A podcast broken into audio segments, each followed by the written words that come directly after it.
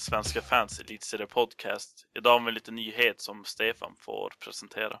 Yes, och jag fortsätter där med att säga att vi har tagit in en frågestund och jag har under veckan tagit in frågor från er lyssnare både via Twitter och e-mail som vi i panelen ska försöka svara på. Det är lite variabelt men vi startar igång och första frågan varför är Färjestad det mest eller överskattade laget i svensk hockeys historia?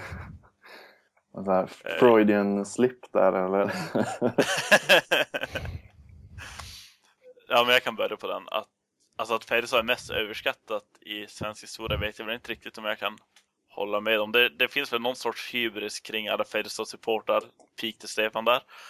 Eh, samtidigt så är det ett fruktansvärt framgångsrikt lag. Har varit, har varit med i toppen och krigat väldigt mycket. Jag vet inte om jag ska säga att de är överskattade. Inte det mest överskattade laget i svensk hockeys historia i alla fall. Det, nej, det, det ska inte jag kunna stå för om jag sa. Nej, det blir väl lite konstigt eh, i och med att har man ett eh, antal eh, SM-guld även i modern tid liksom och man leder väl den här maratontabellen också i antal poäng och så vidare. Så ja, nej, jag vet inte. Det, det är nog någon, någon bitter människa som har ställt den här frågan kanske. Jag vet ju inte. Jag, personligen så kan jag förstå piken emot mig som hejar på Färjestad. Men jag tycker det är kul. Och det är kul att diskutera hockey på det viset. Och Givetvis så skulle jag inte säga att Färjestad är det mest överskattade laget i hockeyns historia, men det kan räknas som ett av de överskattade år för år.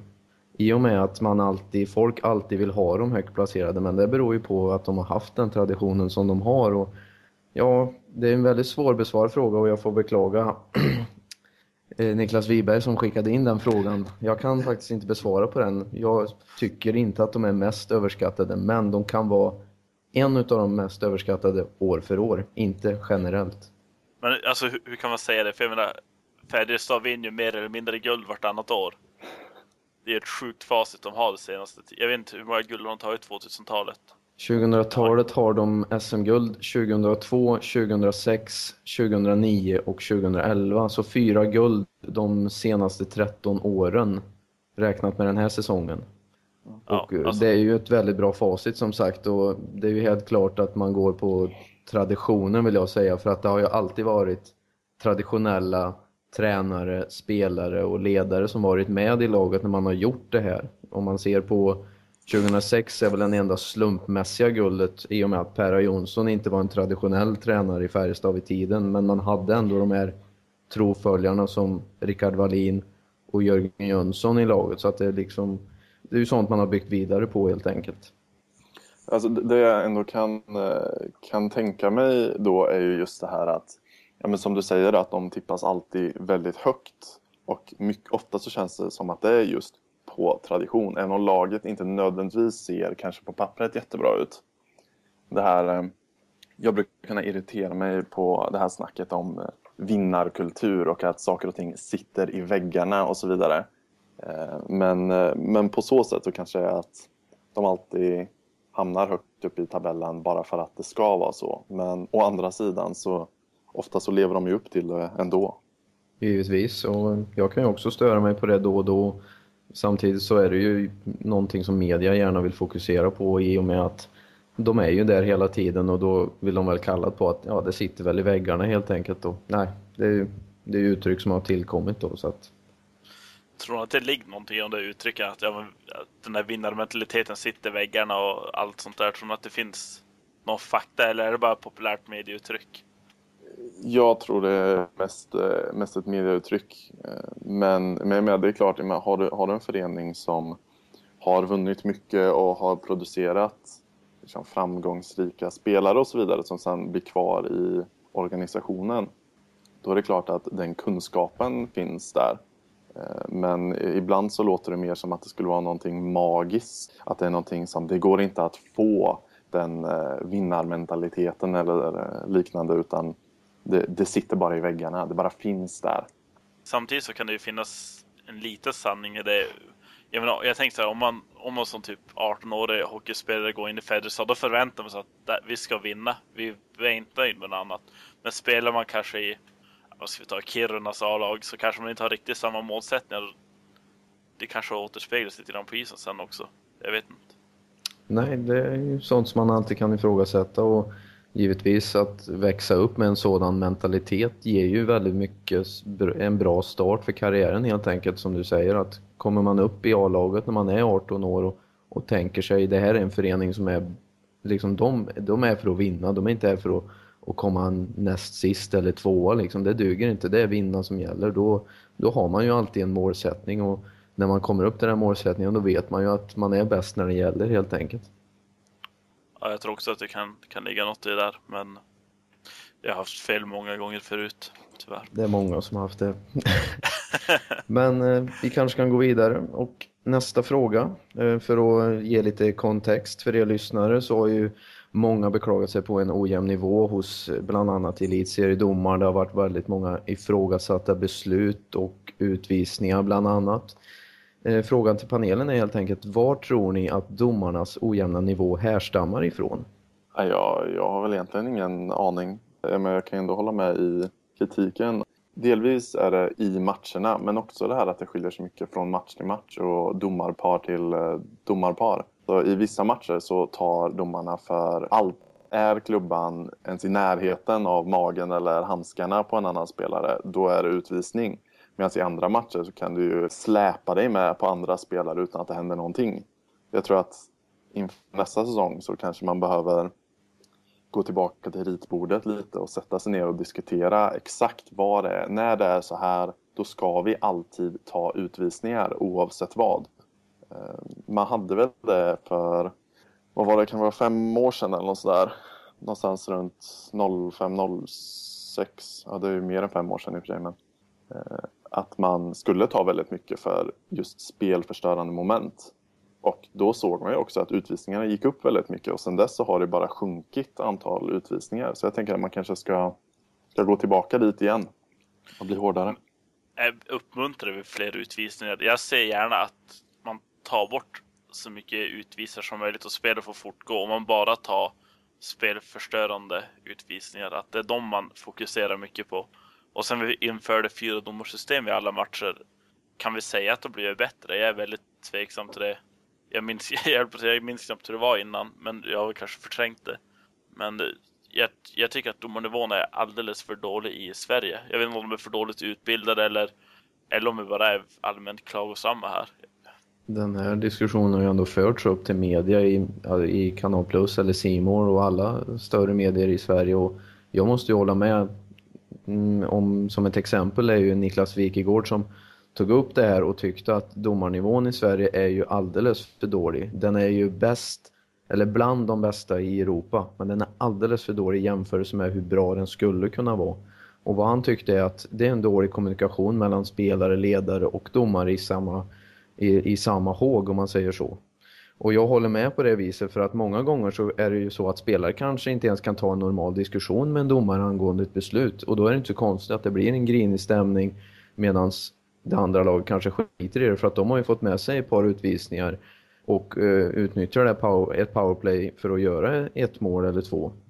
Fortsättningsvis så är det ju så att som Erik säger att det fortsätter ju från match till match och vara en ojämn nivå. Spelarna vet ju inte vart man ska sätta nivån på vad som är tillåtet. Ett exempel som jag tyckte varit genomskinligt det här året är att många gånger så har jag sett ett x antal straffsituationer som det inte ens har blivit ett straff eller ett straffslag på.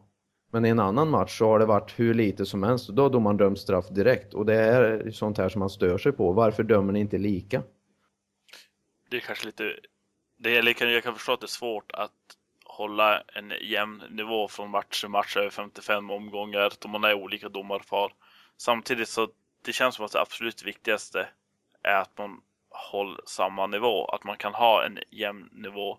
Och jag tror att det är för svårt att vara domare i en sån här snabb sport om man ska kunna ha, om man ska ha så mycket små, eller små regler, fel, men att man ska, att det är så mycket, vad ska jag säga, nu tappar jag ordet, men att det är så mycket bedömningar.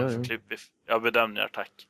Eh, att det är så otroligt mycket bedömningar, så det, det är väldigt svårt för domarna att att kunna hålla en jämn nivå på grund av det. Jag skulle hellre vilja se klarare riktlinjer, tydligare och att man fokuserar mest på bara det som är spelförstörande och inte tar för alla små saker som, som egentligen bara förstör spelet enligt mitt tycke. Det är det jag menar egentligen med det jag sa förut. Alltså jag tycker inte nödvändigtvis att vi ska ha fler utvisningar.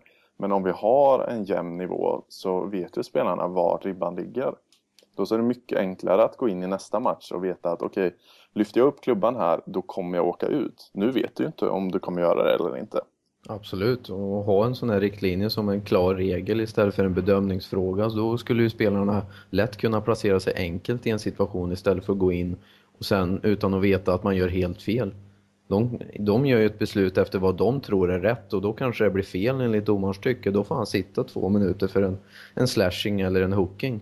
Och på det viset så blir man ju kanske bara frustrerad för man tycker att man gjort rätt i situationen och domaren anser fel. Domaren har ju givetvis sista ordet men ju, man vet ju inte vart man står egentligen i det här.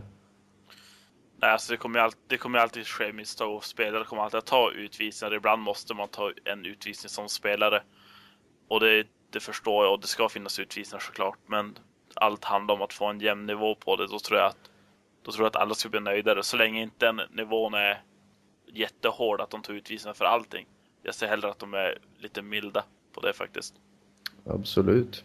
Vi kan fortsätta vidare till nästa fråga. Vi har eh, haft lite incidenter bland annat på isen och det var ju i seriefinalen mellan Skellefteå och HV där ett eh, slagsmål bröt ut mellan Marcus Nilsson och Martin Lundberg. I och med detta så kom eh, Umeåpolisen in i situationen och gjorde en anmälan. Vad tycker ni om att polisen anmäler incidenter som sker på isen? Jättebra. Nej, jag ska uh, Nej, det, det, jag förstår inte vad, vad man tänker när man gör det faktiskt. Jag tycker att det kan finnas faktiskt en viss poäng i det om det blir överdrivet våld. Det händer ju i finska ligan. Mm. Uh, nu tidigare var det, alltså ja tidigare under säsongen var det om jag inte minns fel. Uh, och där tycker jag att polisen gjorde rätt som blandas in för då var det en spelare som hoppade på en annan bakifrån och det var egentligen en regelrätt misshandel. Eh, det Martin Lundberg och Marcus Nilsson gjorde var ju ett, enligt mig, mycket bra hockeyslagsmål, i alla fall i svenska mått. Eh, jag tyckte det var otroligt underhållande att se. Ja, framförallt tycker jag det, för att det här handlade ju om att eh, hela händelsen ska ju dras tillbaka till där Johan Davidsson går för hårt på mål och Joakim Eriksson står upp för sig själv och säger här kommer du inte in. Det gör Joakim Eriksson helt rätt. Efter avblåsning då perioden är slut så kommer Marcus Nilsson in i det här som en oberoende part och ska försöka förhandla situationstecken med Joakim Eriksson. Då är ju givetvis att någon blir förbannad i Skellefteå och står upp för sin målvakt. Det här tycker jag är ett regelrätt slagsmål och polisen har absolut ingenting med det att göra. Att det uppstår blodvite, det beror ju på att Lundberg fick en klubba i ansiktet innan slagsmålet bröt upp. Så att det, det, är klart att det ska finnas gränser där polisen får träda in som det som hände i finska ligan. Men det här är ingenting som de har att göra med anser jag. Nej, alltså det måste ju finnas eh, ganska tydliga gränser kanske. Men menar, i det här fallet så handlar det ju som sagt inte om något misshandelsliknande. Eh, utan det här är sånt som det händer i sporten ishockey. Eh, menar, om man inte kan låta vissa saker tillhöra sporten som på gatan skulle vara någonting för polisen.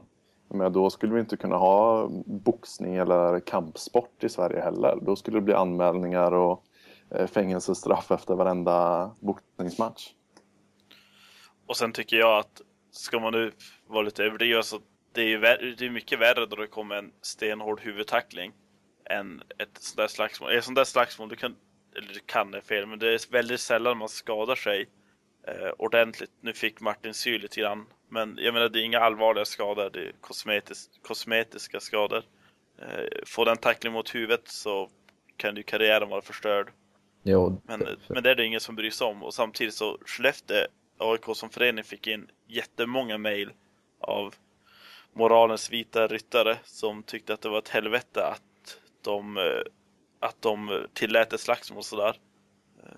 Framförallt då barnföräldrar och jag kan väl förstå att det inte är jättetrevligt att ta sin sexåriga son eller dotter på en hockeymatch där de måste se vuxna män slå varandra blodiga men samtidigt så det är en del av sporten och det kan hända, det vet alla.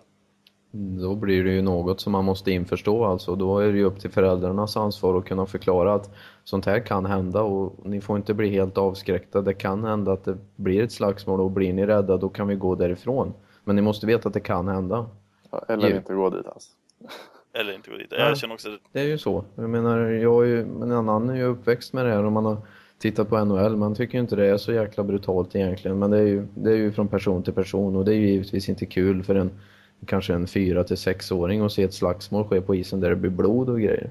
Men det här är ju olika då så att men, ja, det, det är jättesvårt. De har ju tagit upp den här frågan i SVT där de har pratat med ledare, spelare och frågat skulle du kunna förklara och eh, hur säger man, giltigt förklara ett slagsmål i ishockey för eh, föräldrar och ungdomar och det, det liksom går ju inte på en, det går inte på rak arm utan det finns alltid två sidor.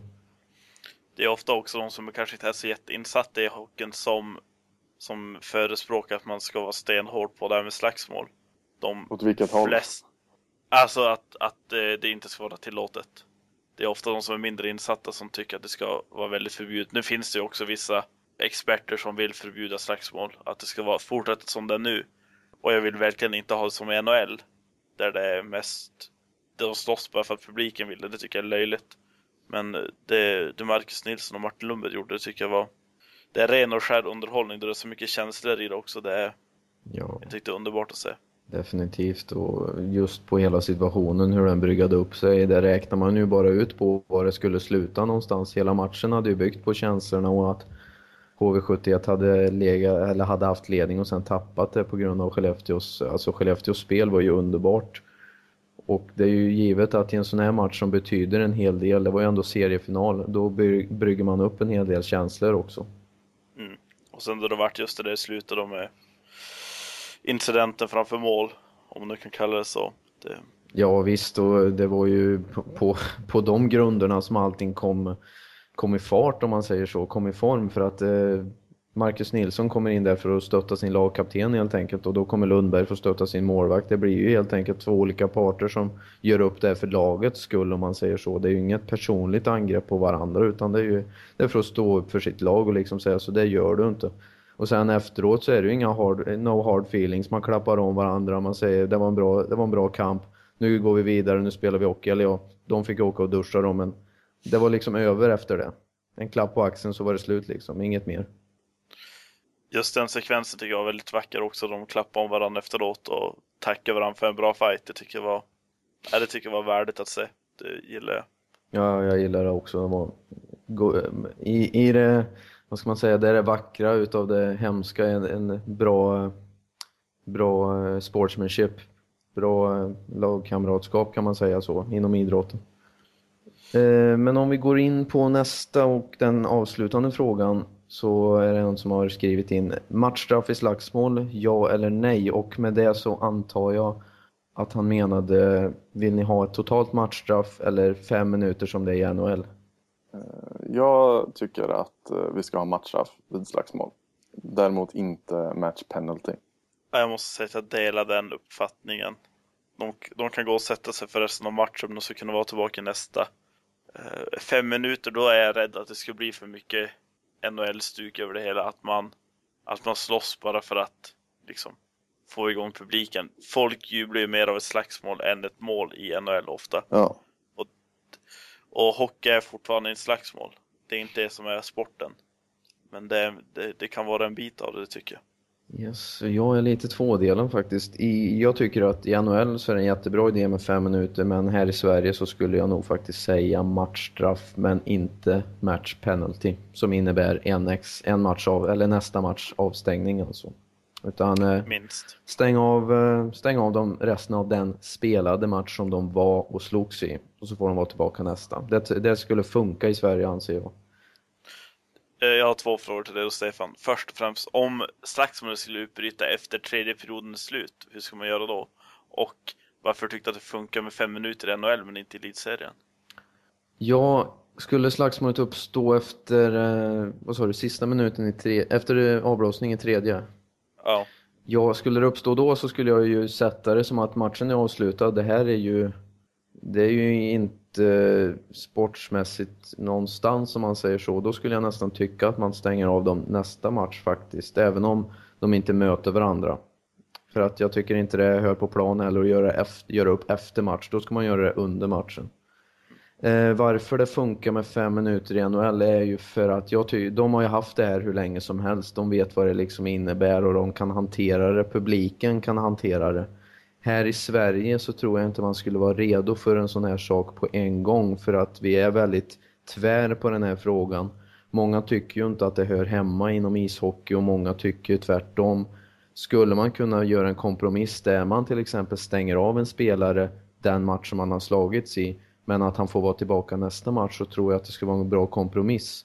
Senare under, under åren efteråt så kanske man skulle kunna införa fem minuter men jag tror inte den svenska publiken framförallt är redo för det.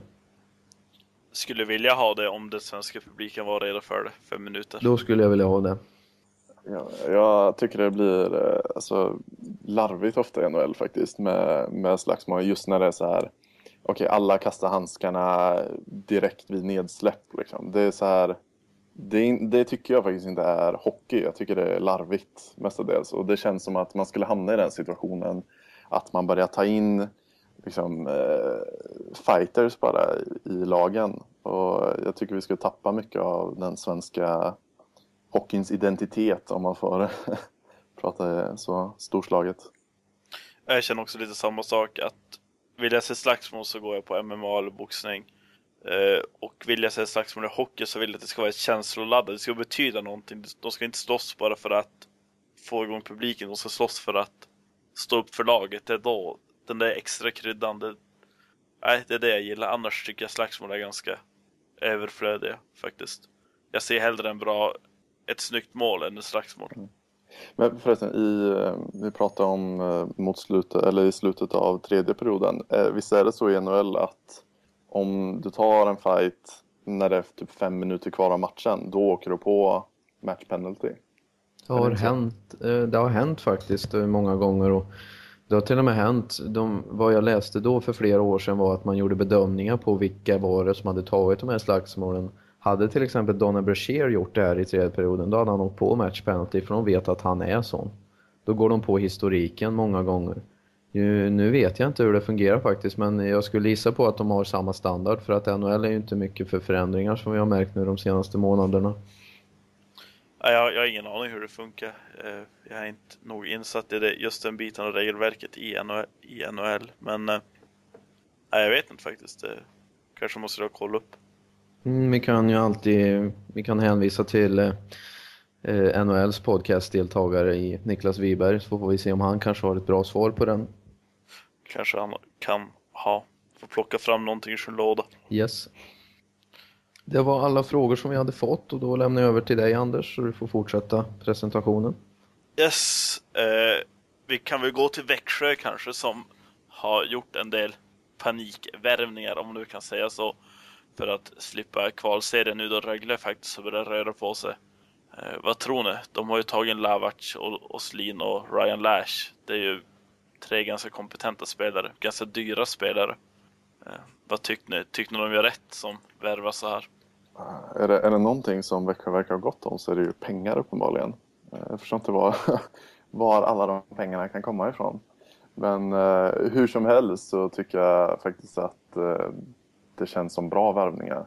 Eh, Lavac eh, har jag såklart lite, lite extra koll på kanske. Um, eller ja, vem har inte haft koll på honom som har följt elitserien de senaste säsongerna? Um, han uh, har fortfarande mycket hockey i sig tror jag, trots att han är uh, 36 eller något sånt. 36 ja.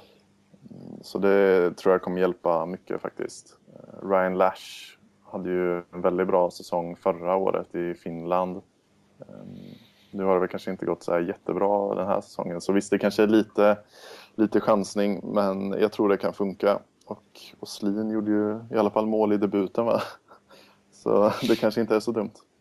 Jag är ju mycket för att döma ut sånt här men jag förstår varför man har gjort det här och det är ju för att övriga lag inte presterar efter vad man förväntar sig och att man tar in Lavac är ju givetvis för att man vet ju vad han har gjort och man vet vad han kan göra helt enkelt. Oslin har jag lite för dålig koll på men jag antar att han var bra nog att göra mål i sin första match i Växjö. Då antar jag att det är en rätt bra värvning om man ska sticka ut med hakan där. Eh, Ryan Lash, ja, jag har också lite för dålig koll på honom och eh, det är svårt att uttala mig om honom helt enkelt men det känns ändå som att man vet vad man har gjort när man har tittat på de här spelarna. För jag menar, Henrik Evertsson är ingen dålig sportchef. Det här var ju han som värvade in i Galden och Heikkinen förra året. Nu i år så har man ju givit, har man väl haft lite otur när man värvat in spelare för det har ändå varit bra namn. Så att nu när man går på det här så tar man ju vad som finns och det är ju som Kent Norberg i Timrå har förklarat, det finns inte så mycket att gå på längre på transfermarknaden. Då tar man vad som finns och vad som kan tänkas komma och har man tagit in de här tre så har man väl ändå lyckats rätt så bra. Jag tycker att det är lite överdrivet att plocka in, plocka in alla tre nu så här. Det känns inte som det är riktigt så stort behov. Det känns som att de skapar behovet mer eh, än vad det egentligen finns. Att ta in en eller två spelare känns hyfsat okej, okay, men att panikvärva så här, det är dyra värvningar, det kommer att stå klubben dyrt och jag tror inte att de skulle åkt ner i kvalserien om, även om de inte värvade. Så att jag är lite skeptisk. Jag ska hellre satsa på nästa säsong. Jag tycker att Ryan Lash är den värvningen som är bäst av de här. Men visst, eh, både Lash och Oslin är väl skrivna över nästa säsong också, eh, tror jag. Så att eh, det känns ju ändå som att det finns någon typ av långsiktighet. Det som däremot är lite konstigt då är ju att de har tre nordamerikaner nu i laget och de får ju bara spela med två. Den här säsongen i alla fall. Det blir ju i och med att eh, Noah Welch är väl skadad då och det är ju därför de har plockat in honom då va? För efter vad man, det... vad man har lärt sig nu, och jag har ju frågat runt lite grann och det som regeln sk är skriven till är att du får ju bara ha två nordamerikaner ombytta i laget. Ja, precis. Eh, så jag gjorde ju AIK, för då var ju McNevin skadad innan han lämnade AIK när man tog in eh, Chris Beach. Och då hade man ju tre nordamerikaner, men då var det ju så att McNevin var ju aldrig ombytt utan han var ju skadelistad då. Så jag antar att man har gått på samma princip här i Växjö. Fast Welsh lär väl vara tillbaka om, jag vet inte, kanske inte snart men antagligen eh, liksom efter uppehållet åtminstone. Så jag menar, de, de kommer ju få problem då om inte då exempelvis Moran lämnar eller liknande, vilket det väl har gått lite rykten om. Mm. Och... Jag har svårt att säga att Moran får stanna i Växjö. Det känns som en avdankad hockeyspelare som inte har varit så bra de senaste säsongerna. Ja, det känns som att han kanske har nått sin peak på något sätt och även Även om man kanske har avskrivit det från direkt håll av Växjö så har man ju även talat om att Vampolak skulle kunna ligga illa till för att eh, ja, jag vet inte riktigt varför för jag tycker ändå Vampolo har stuckit ut lite bättre än de övriga stjärnorna. Moran är ju total förståelse om han eh, ligger illa till, särskilt som han är nordamerikan också. Mm. Han hade, han hade några bra säsonger när han var i AL och i Skellefteå var han ju också duktig. Men eh, fortfarande kanske inte riktigt rätt spelare för Växjö. Det finns bättre nordamerikaner att ta in. Ja, det, det tror jag ju. Men sen är ju frågan om Sen är väl frågan om hur mycket som det fanns tillgängligt då. Men i alla fall, det, de här värvningarna, jag, jag vet inte, min känsla är att det känns bra på något sätt men det kan lika gärna hjälpa än hjälpa för att så som säsongen är och att de tog en seger mot Modo nu, det, är ju, det kan ju bara vara en tillfällighet också. Jag, jag tycker att framtiden får utlåta vad som kommer att hända. Ja, vi får se hur det slutar helt enkelt. Eh, sen nästa punkt har vi det är Brynäs formsvacka. Eh, känns, känns som ett återkommande ämne faktiskt. Eh, vad, vad håller på att hända med svenska mästarna? Vad är det som inte fungerar?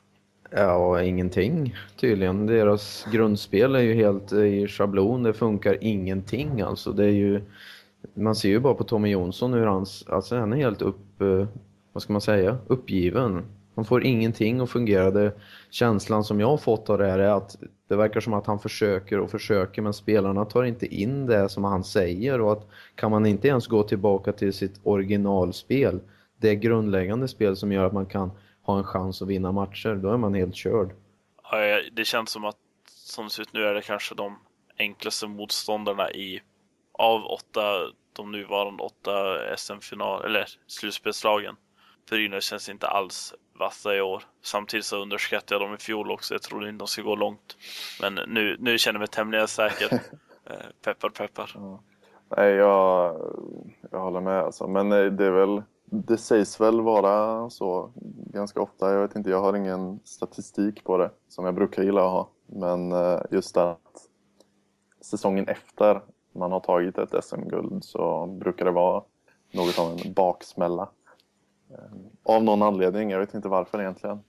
Nej, det är ju en liten förbannelse kan man ju kalla det för att de enda som jag har sett som kunnat trycka upp sig är ju HV71 för de har ju haft det här som de har ryckt upp sig från när de tog SM-guld 2008 så var de ju ändå i final 2009 och förlorade där så att det är väl det enda lag som jag har sett som inte kunnat ta det här som en baksmälla.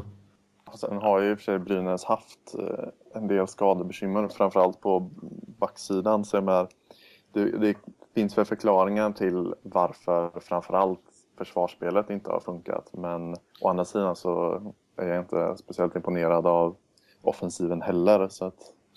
Nej, jag tycker inte att det, det där är inte alls ett hållbart argument att de har haft för mycket skador för att fungera. Jag menar, kolla på Skellefteå till exempel. Eh, så det är ju först nu egentligen laget börjar vara komplett. De har ju varit skadade hela säsongen och led serien. Brynäs har väl kanske inte riktigt samma material att arbeta utifrån. Men jag tycker absolut att de ska kunna lyckas bättre och det jag är mest förvånad över det är Robin Ram som jag faktiskt trodde skulle vara riktigt bra. Men tji eh, fick jag. Mm. Jag, jag, förstår egentligen inte varför man skulle tro att han skulle vara riktigt bra. Mm. Jag är nyfiken på hur, hur, varför du tänkte det. Uh, han var ju ganska, jag tycker att det såg bra ut att han spelade i Färjestad 2009-2010 var det va? Jo. Det stämmer. Uh, innan det kom fram då att han var dopad. Man spelar, eller man är ofta ganska bra när man fuskar tror jag. men så, här, jo, men det var ju för att komma tillbaka från en skada och nu har han haft två år på sig att träna. Han borde ha kunnat, alltså det här med att han saknar matcher i kroppen må väl vara, men jag, jag trodde verkligen på Robin Ram att han skulle kunna bli, att han skulle ta första spaden i Brynäs. Ja, ja, jag kan ju hålla med dig lite att man hade väl lite förväntningar, men jag själv som har sett han spela och sen i och med det här och som du säger att det är en väldig skillnad på att träna och spela, särskilt på elitserienivå. Jag låg lite mellan valet och kvalet om man säger så. Det kunde vara lika gärna flipp eller flopp om man säger så. Men ändå, jag tycker ändå inte han har gjort helt skam för att få vara borta två år från professionell elitseriehockey. Han har gjort rätt så bra insatser även om han har varit gjort lite halvtaskiga insatser men man ska ju inte prisa Honken heller för att ha gjort någon bra i elitseriesäsong. Jag tycker att det här är nog den sämsta säsongen han har gjort spelmässigt. Om vi bortser från typ alla säsonger i Frölunda. Ja, faktiskt. Eh, då, då, var man ju ännu mer besviken på. Men oavsett målvaktssidan i generellt har ju inte varit bra eller Brynäs styrka i år. Det syns ju att man saknar någonting.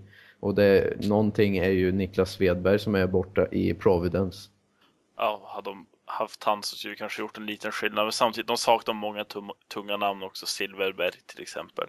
Det gör de definitivt. Det är ju inte jättelätt att ersätta sådär. En liten pik är ju om de saknar Cody Fransson. Hmm. Nej, jag vet inte. Nej då, skämt åsido. Men det är ju någonting som inte stämmer i Brynäs helt enkelt. Det, det syns ju på dem. Det syns i humöret, det syns i spelet och det syns i deras, förs eh, framförallt i försvarsspelet. Jag menar matchen mot mm. Eh, Linköping ska de vara glada att det inte stod mer än 3 eller mer än 2-0 efter den andra perioden. Det var ju helt sjukt hur mycket chanser Linköping hade. Ja, nej, Brynäs känns ju inte som ett lag som kommer vara i SM-final i år och det sa jag i fjol också. Eh, Så nu det blir det väl SM-guld då helt enkelt? Förmodligen att de lyckas försvara sitt guld. Eh, det ska vara ganska typiskt mig. Att gå ut med något sånt där och sen ha så fel. Jag ska inte bli någon tippningsexpert i alla fall.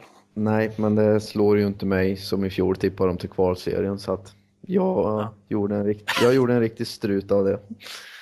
Så kanske vi var tyst bägge två. Ja. Låta Erik sköta tippningen. ja, jag tippade dem som SM-guldvinnare. Ja, såklart. Ja, ja, absolut. Första, första match. Yes. yes, det tror vi på också här. Ja. Eh, från om vi ska avrunda nu köra våra toppar och floppar. Och jag ska kunna börja där. Och min topp är matcher mellan HV71 och Skellefteå. Och allt vad den innebar. Det var fysiskt spel, det var bra spel, det var slagsmål, det var bra tryck i ladan. Det var förmodligen den roligaste matchen jag har sett i elitserien i år. Jag tyckte det var helt underbart. Och min flopp var ganska given egentligen och det var Umeåpolisen som anmälde slagsmålet utan att ha sett det eller sett hela slagsmålet i alla fall. Det tycker jag, ja, jag behöver inte säga så mycket om det, det är bara katastrof. Ja, och jag fortsätter med min topp och där väljer jag faktiskt Rögle BK som de kan inte undvika sig det här i och med att deras form är som de är och jag tycker att Janne Karlsson har gjort ett jättebra jobb med laget och han har fått självförtroendet in i spelarna. Det finns i speciella stjärnskott i alla fall och jag tror på att Rögle fortsätter så här. Det är ju inte många poäng som skiljer sig. De har en chans att överleva den här säsongen så jag tycker att det är jättebra jobbat. Det blir en repris på min flopp och det är, inte, det är ju oundvikligt för att polisen i Umeå, de har verkligen skämt ut sig ordentligt nu. Jag tror nog de kommer att bli årets skämt 2013 i och med att de har gjort det och det är pinsamt. Jag säger som Wikegård, jag skulle inte vilja ringa dig om jag hade problem, du som satt där och anmälde den här incidenten. Ja, min topp går också lite i Rögle-tema. Eh, det är Altonen som har gjort eh, 24 poäng på 30 matcher i ett bottenlag. Och han verkar dessutom ha varvat upp lite i takt med att laget har gjort det. Eh, en så här skön lirare med bra teknik som garanterat hade haft eh, ännu fler poäng om det inte hade varit för lagets kräftgång under stora delar av säsongen. Och min flopp har vi varit inne på tidigare i avsnittet och det är Brynäs som nu har sju förluster och endast fyra poäng på de senaste åtta matcherna. Så frågan är hur de regerande mästarna mår egentligen. Yes, och i och med det tackar vi med oss och så ses vi igen söndag den tionde blir det. Tack och hej! Hej då!